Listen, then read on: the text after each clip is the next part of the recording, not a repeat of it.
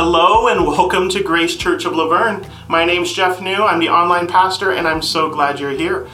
We hope that you find that Grace Church is a place where you can belong and become everything God has intended for you to be. And, and to do that, you can't do that alone. You need to reach out to a community. We were designed to live in community. So I want to encourage you, if you haven't done so in a while or if you haven't done so yet, let's connect. And if you would like to connect, you can go to gracechurchlaverne.org slash connect. And there you'll find an option to fill out a connection form where you can introduce yourself to me or update some of your information so that I can reach out and see how you're doing and um, how I can get you plugged in if you're interested in a small group, whether it's in person or online, or you want to know what our men's or women's ministries are doing. That's a great place for you to check in there. You can also learn about the programs we have for our students and our kids.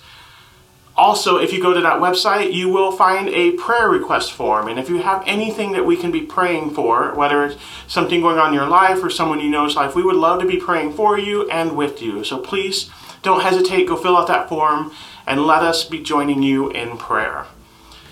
Our experience together doesn't have to stop here in this, this just space in this area of media. It can go beyond. And so we encourage you to follow us on social media. We're on Instagram and Facebook, and we even have a Facebook community group that you can join and just be a part of the conversation throughout the week and connect with others from Grace Church.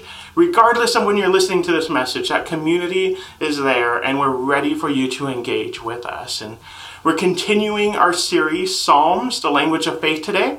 And I think it's going to be a great message from Pastor Chris. So I'm glad you're here, and our experience will begin shortly.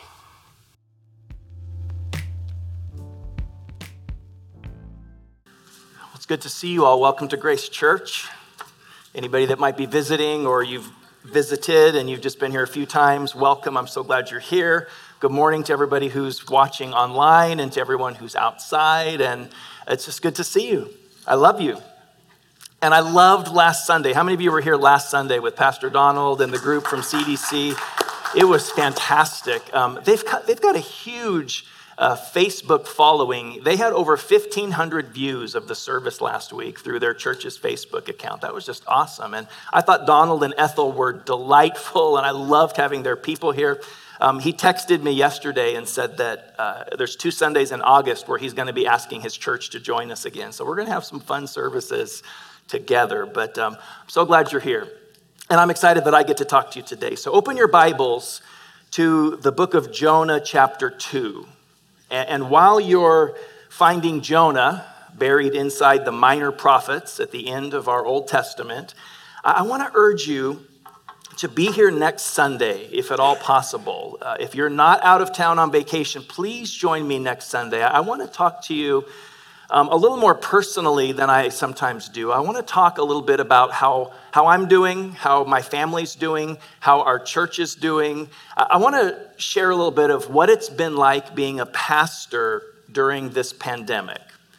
And we've lived through a volatile election cycle. We've had um, civil and political upheaval, and we've had a global pandemic with the coronavirus. And I just want to share what that's been like for me and, and, and, it's not going to just be about me. I'm going to bring a message and we'll talk from the scriptures. But it's also been a while since I've shared with you where grace is positioned with all of this. You know, we thought we were done with the pandemic and then now it's back. And it's been a while since we've talked about what we are and aren't doing and why we are and aren't doing certain things. So I just want to have kind of a good heart to heart family talk next Sunday. So please join me if you would. That'll be very important. Um, but today I want to continue the series that we've just started on Psalms, the language of faith. And here's the thought process behind this new series that we're doing. About two months ago, three months ago, we started a series at Grace called Kingdom and Chaos. And the premise of that series was that God always answers chaos with a kingdom.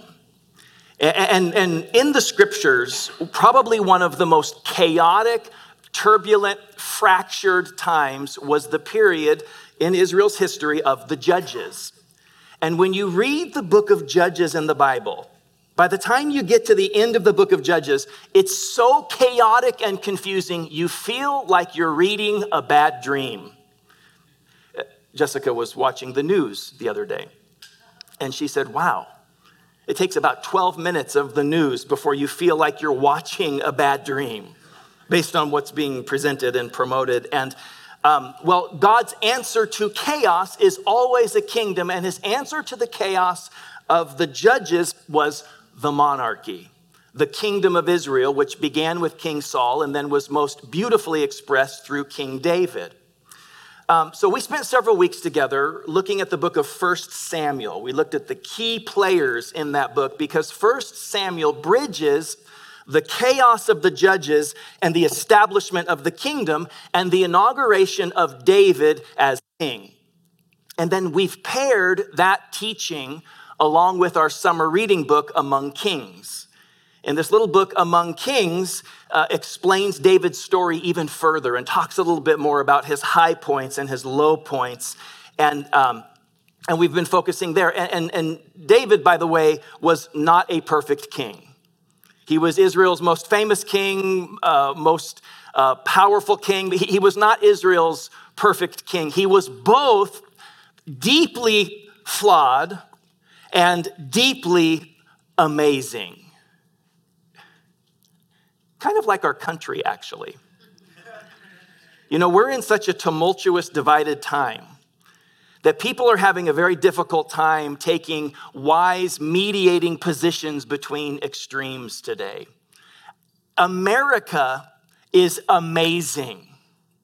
There has never been a country like the United States in the history of the world. And, and we have a rich and powerful and amazing heritage in so many areas. And we are a deeply flawed nation. And we have sins that started before the founding of our nation, and they've manifested in all different kinds of ways all through the history of our nation. And both of those are true. And it's okay to say that both of those are true. Well, King David made some awful, tragic, horrible decisions, and he never stopped chasing God. In fact, that's what it means to be a man after or in pursuit of the heart of God. Um, in the big picture of David's life, he was so devoted to God. He was so devoted to the presence of God that David became the standard by which every subsequent Israeli king was measured.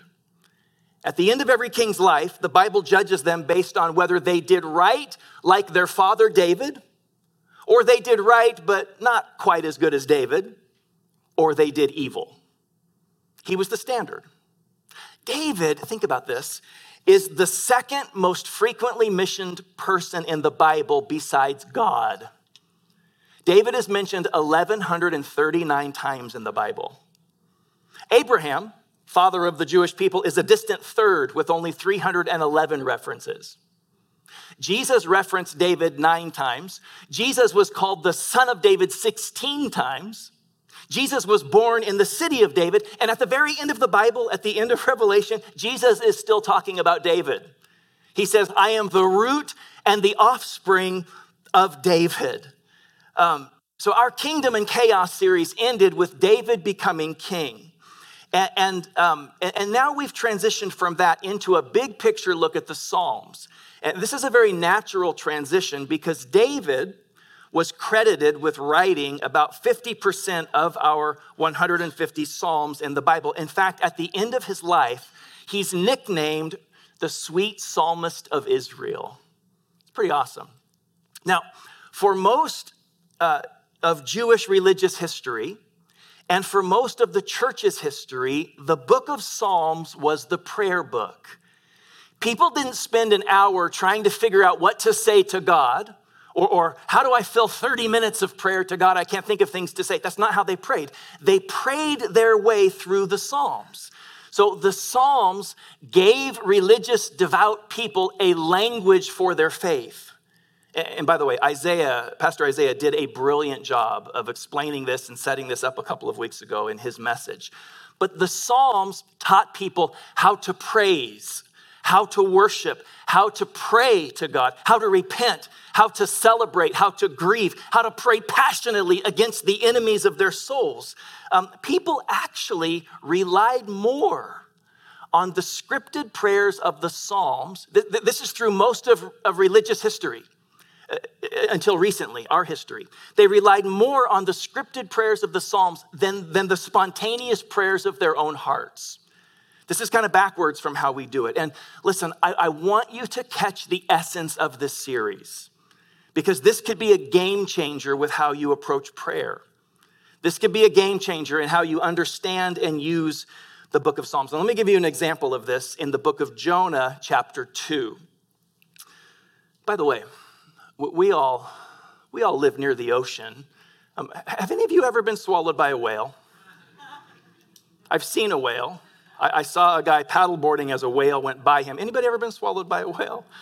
Um, the, there's a lot of debate around the, the Jonah and the whale story today because a lot of people say there is no way that somebody could live for three days and three nights in the belly of a great fish. There, there's no way.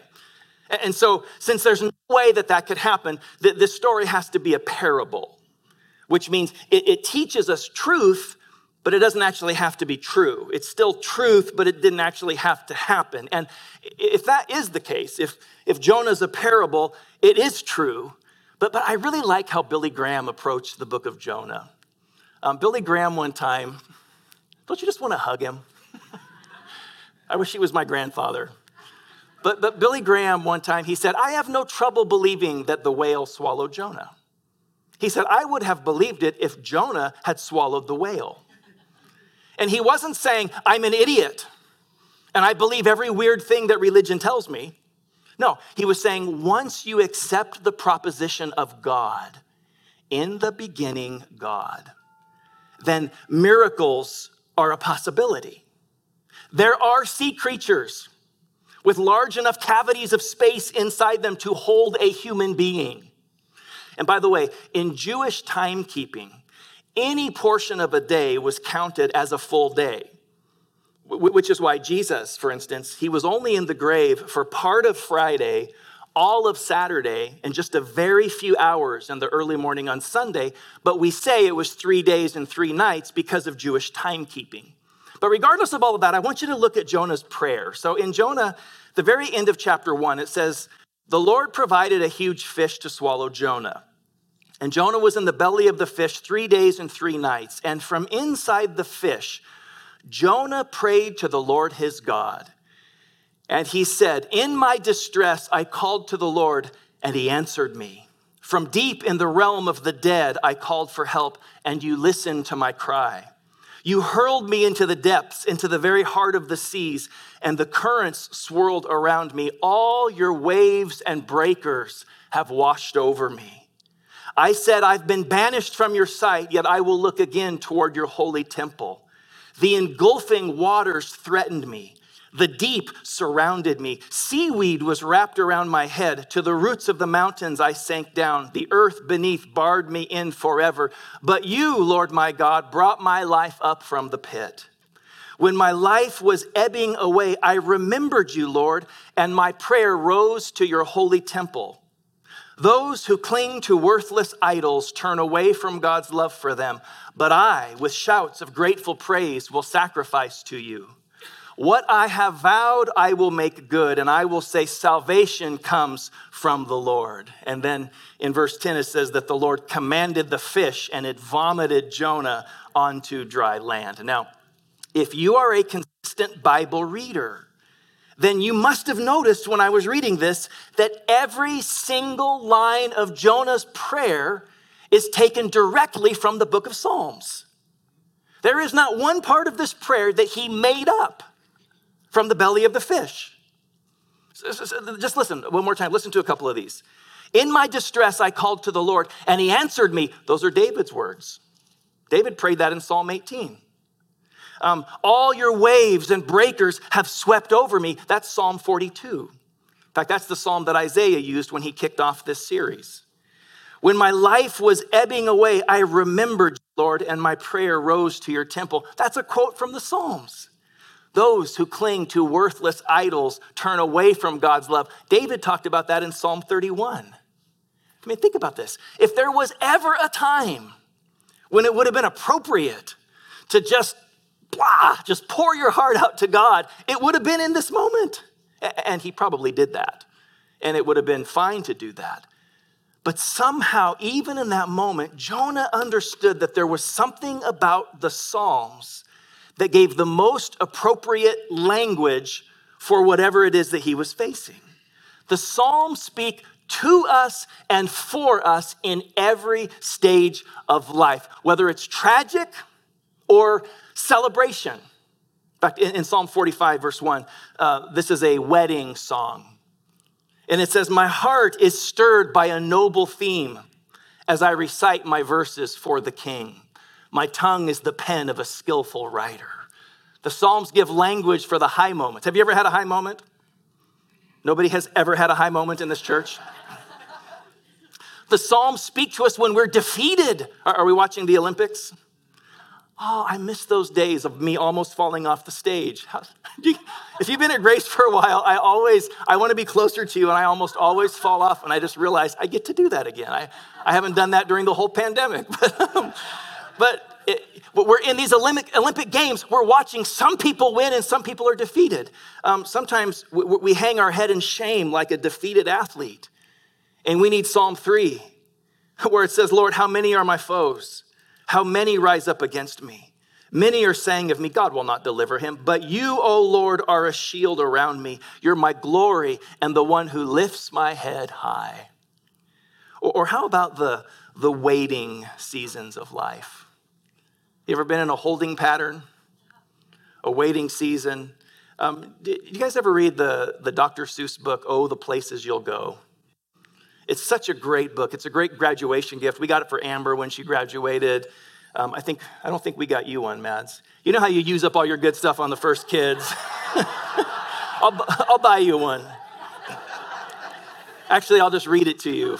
Um, here's what Dr. Seuss said about the waiting place. He said, you can get so confused that you'll start into race down long wiggled roads at a breaknecking space and grind on for miles across weirdish wild space, headed, I fear, toward a most useless place, the waiting place. For people just waiting. Waiting for a train to go, or a bus to come, or a plane to go, or the mail to come, or the rain to go, or the phone to ring, or the snow to snow, or waiting around for a yes or a no, or waiting for their hair to grow. Everyone is just waiting waiting for the fish to bite, or waiting for the wind to fly a kite, or waiting around for a Friday night, or waiting perhaps for their Uncle Jake, or a pot to boil, or a better break, or a string of pearls, or a pair of pants, or a wig with curls, or another chance. Everyone is just waiting. Well, Psalm 27. David says, I would have despaired unless I had believed to see the goodness of the Lord in the land of the living. Wait for the Lord. Be strong, let your heart take courage, and wait for the Lord. So, whether you're celebrating or you're needing to be encouraged or you're, you're discouraged or you're waiting, the Psalms have language for your soul. And today, what I want to do for just maybe 10 more minutes is all. I want to talk specifically about how the Psalms give us language for our suffering. I want to talk to you about the language of suffering for just a few minutes. 42 of the 150 Psalms in our Bible are songs of lament. That's almost 30% of all of our songs are songs of grief. I think that's interesting because I think suffering is probably the number one common denominator between human beings, regardless of background or life experience or station in life. Maybe love. Maybe love's the top common denominator, but suffering is, is right up there. Um, but, but you know what I've noticed? Um, I've noticed that church people in particular, that would be you, don't do very well with suffering. You know, I'm a pastor, right? so I spend a lot of time around church people. And I've noticed that church people in particular, they don't know how to suffer very well. We're not good sufferers. And I understand why. There's a couple reasons for that. Number one, um, suffering is a foreign entity. Life is not supposed to be this way. We get offended when we have to suffer because we know in our core, I was created for Eden, not the wilderness. Suffering is not right.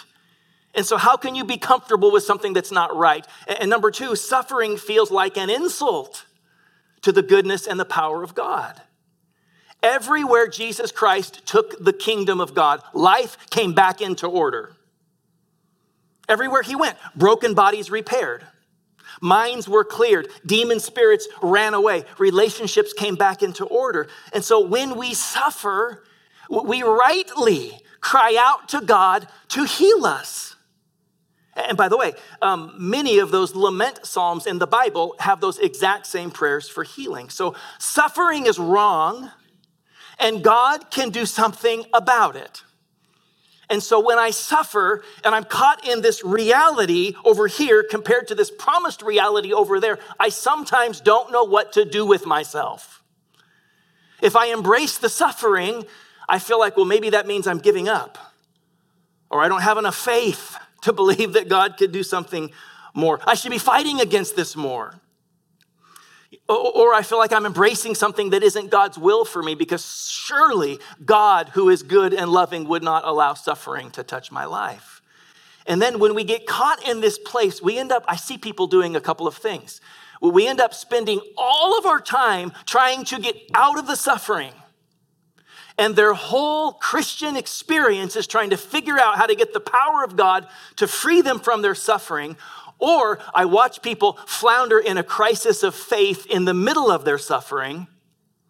Or I watch people die poorly because they didn't know how to deal with suffering. You know, there is a way to face death that honors God and believes for the impossible while still writing farewell letters to your loved ones and putting your affairs in order and leaving no statement or no expression of love left uncommunicated. There's a way to have incredible faith while also saying, okay, and thank you for these 20 years or these 40 years or these 90 years that I've been allowed to live. I've known beautiful, dying people who would not say goodbye to their loved ones because they were afraid that that would be a lack of faith and maybe God wouldn't heal them. What kind of a God are we serving? We have to ask this question sometimes. What kind of a God are we serving? Are we serving a heavenly father who would say, Oh, so sorry, honey. You were doing so good, but you doubted while battling cancer. And since you doubted, the miracle's not going to come to your life. Give me a break. We, we, we, we pray and we trust and we speak God's word because we love Him and because we trust Him and because we know that He can. But at the exact same time, we realize that there is also a fellowship to be found in the suffering. Uh, the Apostle Paul said it this way in Philippians chapter 3, verse 10. He said, I want to know Christ. Yes, to know the power of his resurrection and the fellowship of his suffering. So I want to know him on the mountaintop, but I also want to know him when I'm Jonah at the depths of the ocean, becoming like him in his death, and so somehow attaining to the resurrection from the dead. Uh, whenever Pope John Paul II, would come in contact with someone who was suffering greatly. Maybe they were paralyzed or in a wheelchair or had some very severe physical illness. He would kneel down in front of them and he would ask for their hand and, and he would look at them and he would say, Would you pray for me? Would you pray for me? Because there's something in your suffering that you know about the heart of our Savior that I don't know in my health. So would you pray for me, please, even as I pray for you? Listen, if you're suffering today, here's what I want you to do I want you to hate it, which you already do. I want you to ask God to get you out of it, which you already are. And then I want you to embrace it. And I want you to ask God what He wants to do while you wait to see what He will do. Most of the most powerful ministries that have ever been birthed in the earth have been birthed through the womb of suffering. You know, you wouldn't care about addiction the way you do if addiction hadn't touched your family. You, you wouldn't be as passionate about inner healing and freedom unless you have needed to be set free. You wouldn't be asking me to start a grief recovery ministry at Grace unless grief had come to your life in some area. You wouldn't give money to Cambodia to fight trafficking unless something in your heart broke for that cause. The broken heart is the entry point for God's ministry. Psalm 34:18 says, The Lord is near to the brokenhearted. But that doesn't just mean he's near to the brokenhearted so that he can heal the brokenhearted. It means he's near to the brokenhearted so that he can use the broken heart as a conduit for ministry in the world. If I had no issues, I wouldn't care a whole lot about anyone else. If I had never been broken, I would only ever have an intellectual understanding of brokenness, and that would only go so deep in my heart. And if something stays up here, it doesn't always move you to a life changing action. Um, let, let me give you two back to back verses that kind of settle the question of are we actually protected by God from suffering? Um, this is in 1 Peter chapter 1, and then I'm going to I'm gonna read these and then I'll end uh, back in the Psalms. In 1 Peter chapter 1, verse 3, the Apostle Peter wrote, Praise be to the God and Father of our Lord Jesus Christ. In his great mercy, he has given us new birth into a living hope through the resurrection of Jesus Christ from the dead, and into an inheritance that can never perish, spoil, or fade. This inheritance is kept in heaven for you, who through faith are shielded by God's power until the coming of the salvation that is ready to be revealed in the last time. You who are shielded by God's power, so you are protected today. You are shielded by God's power. I understand why people would say, we don't need to be afraid of COVID. We are protected people.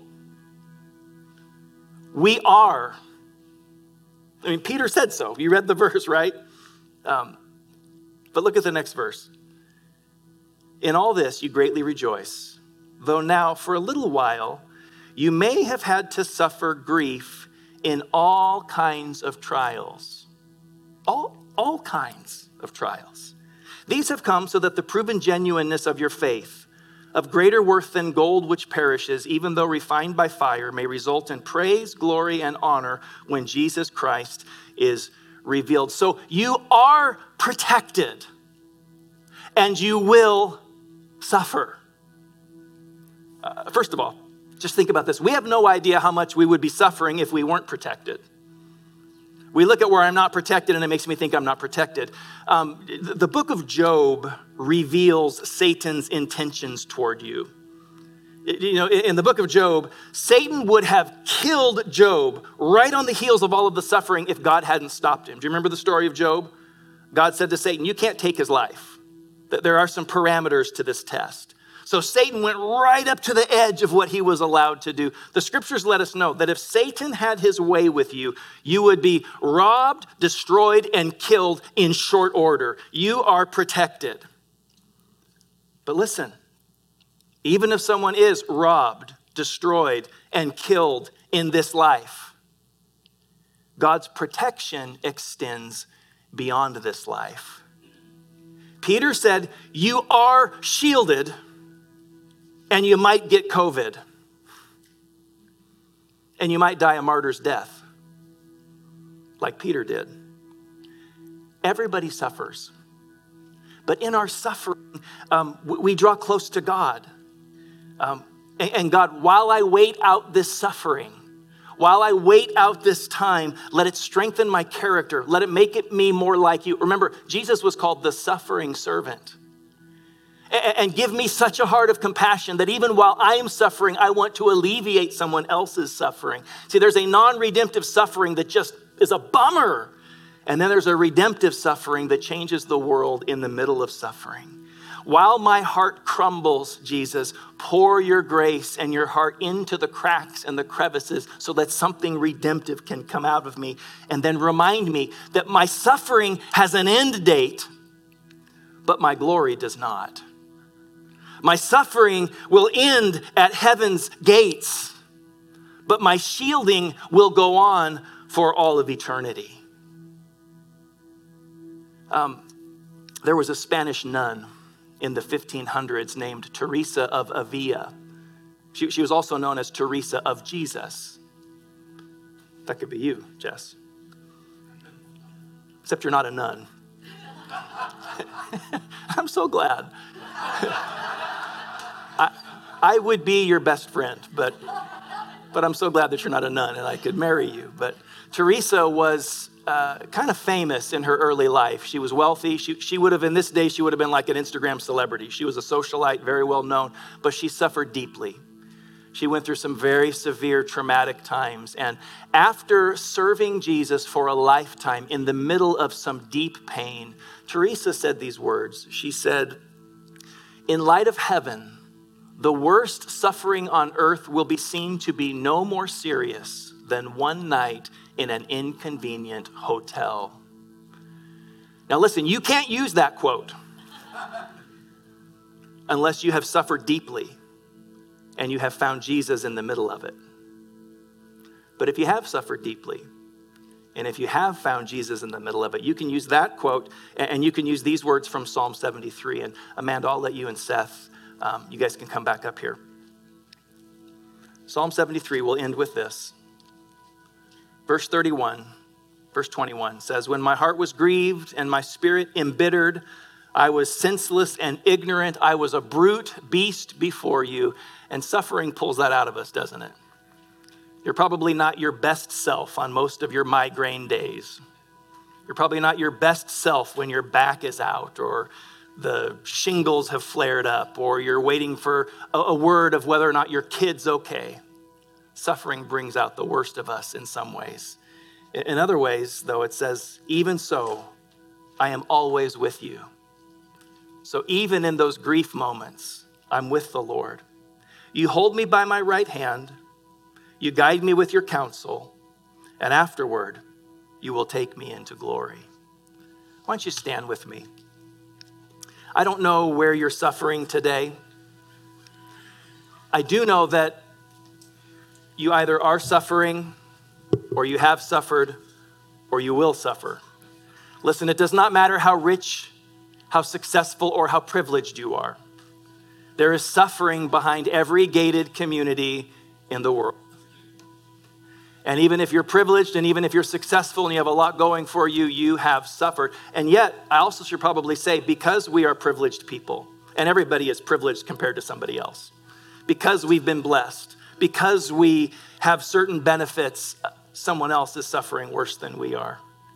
And I want us to end today just by bringing all of our suffering back into the presence of God. I asked Amanda if they would sing that song, This is How I Fight My Battles, because that psalm came right out of Psalm 23 when David says, You prepare a table before me in the presence of my enemies. This song, which is such an amazing song, it's from the Psalms. It's a prayer from our prayer book. It gives language to our faith. And I want us just to take all of our suffering and all of our hopes and discouragement and let's just wrap it up into worship for just a couple of minutes. Okay, can we go to this song? This is how I fight my battles. So, broken hearts have changed the world. And if our fragile hearts have to break anyway, let's have something good come out of it. Let's have a change come out of it. In the same book that Peter wrote us, a little later on in the book, he says, Dear friends, do not be surprised at the fiery ordeal that has come on you to test you, as though something strange were happening to you. But rejoice, inasmuch as you participate in the sufferings of Christ, so that you may be overjoyed when his glory is revealed. If you're insulted because of the name of Christ, you are blessed, for the Spirit of glory and of God rests on you. If you suffer, it should not be as a murderer or a thief or any other kind of criminal or even as a meddler. However, if you suffer as a Christian, do not be ashamed, but praise God that you bear that name. Um, if you bear that name today, know this One of the greatest acts of witness that you can ever give to the world is how you respond to suffering. One of the greatest acts of evangelism and witness is what comes out of your soul when you're squished. And if you're here today and you don't bear that name of Jesus, I want you to join us. I want you to join him. And I want you to let him bring some redemption and some purpose to the suffering that you're already going through. So, Lord Jesus, we all open our hearts today, whether it's for the very first time, and we're saying, Jesus, wash me, cleanse me, change me, forgive me, give me new life in you. God, whether we're praying that for the first time or whether we've been at this for many, many years, we're opening our hearts, we're re enlisting, we're recommitting. We're not making peace with our suffering, Jesus. We know what your will is. We know your will is good. And yet we're going to use the suffering and we're going to get up and we're going to change the world and we're going to love you. And I pray you teach us to savor the soft individual moments in the middle of times of trauma. Bless every person here today. Bless every daughter, every son, our oldest members, our tiniest babies, and everybody in between. God, have your way in their lives. As Naomi prayed earlier, bless our students as they come home from camp. Let them be impacted eternally. Bless Calvary Baptist, who will be worshiping here in just a few minutes. Jesus, we bless you. Amen.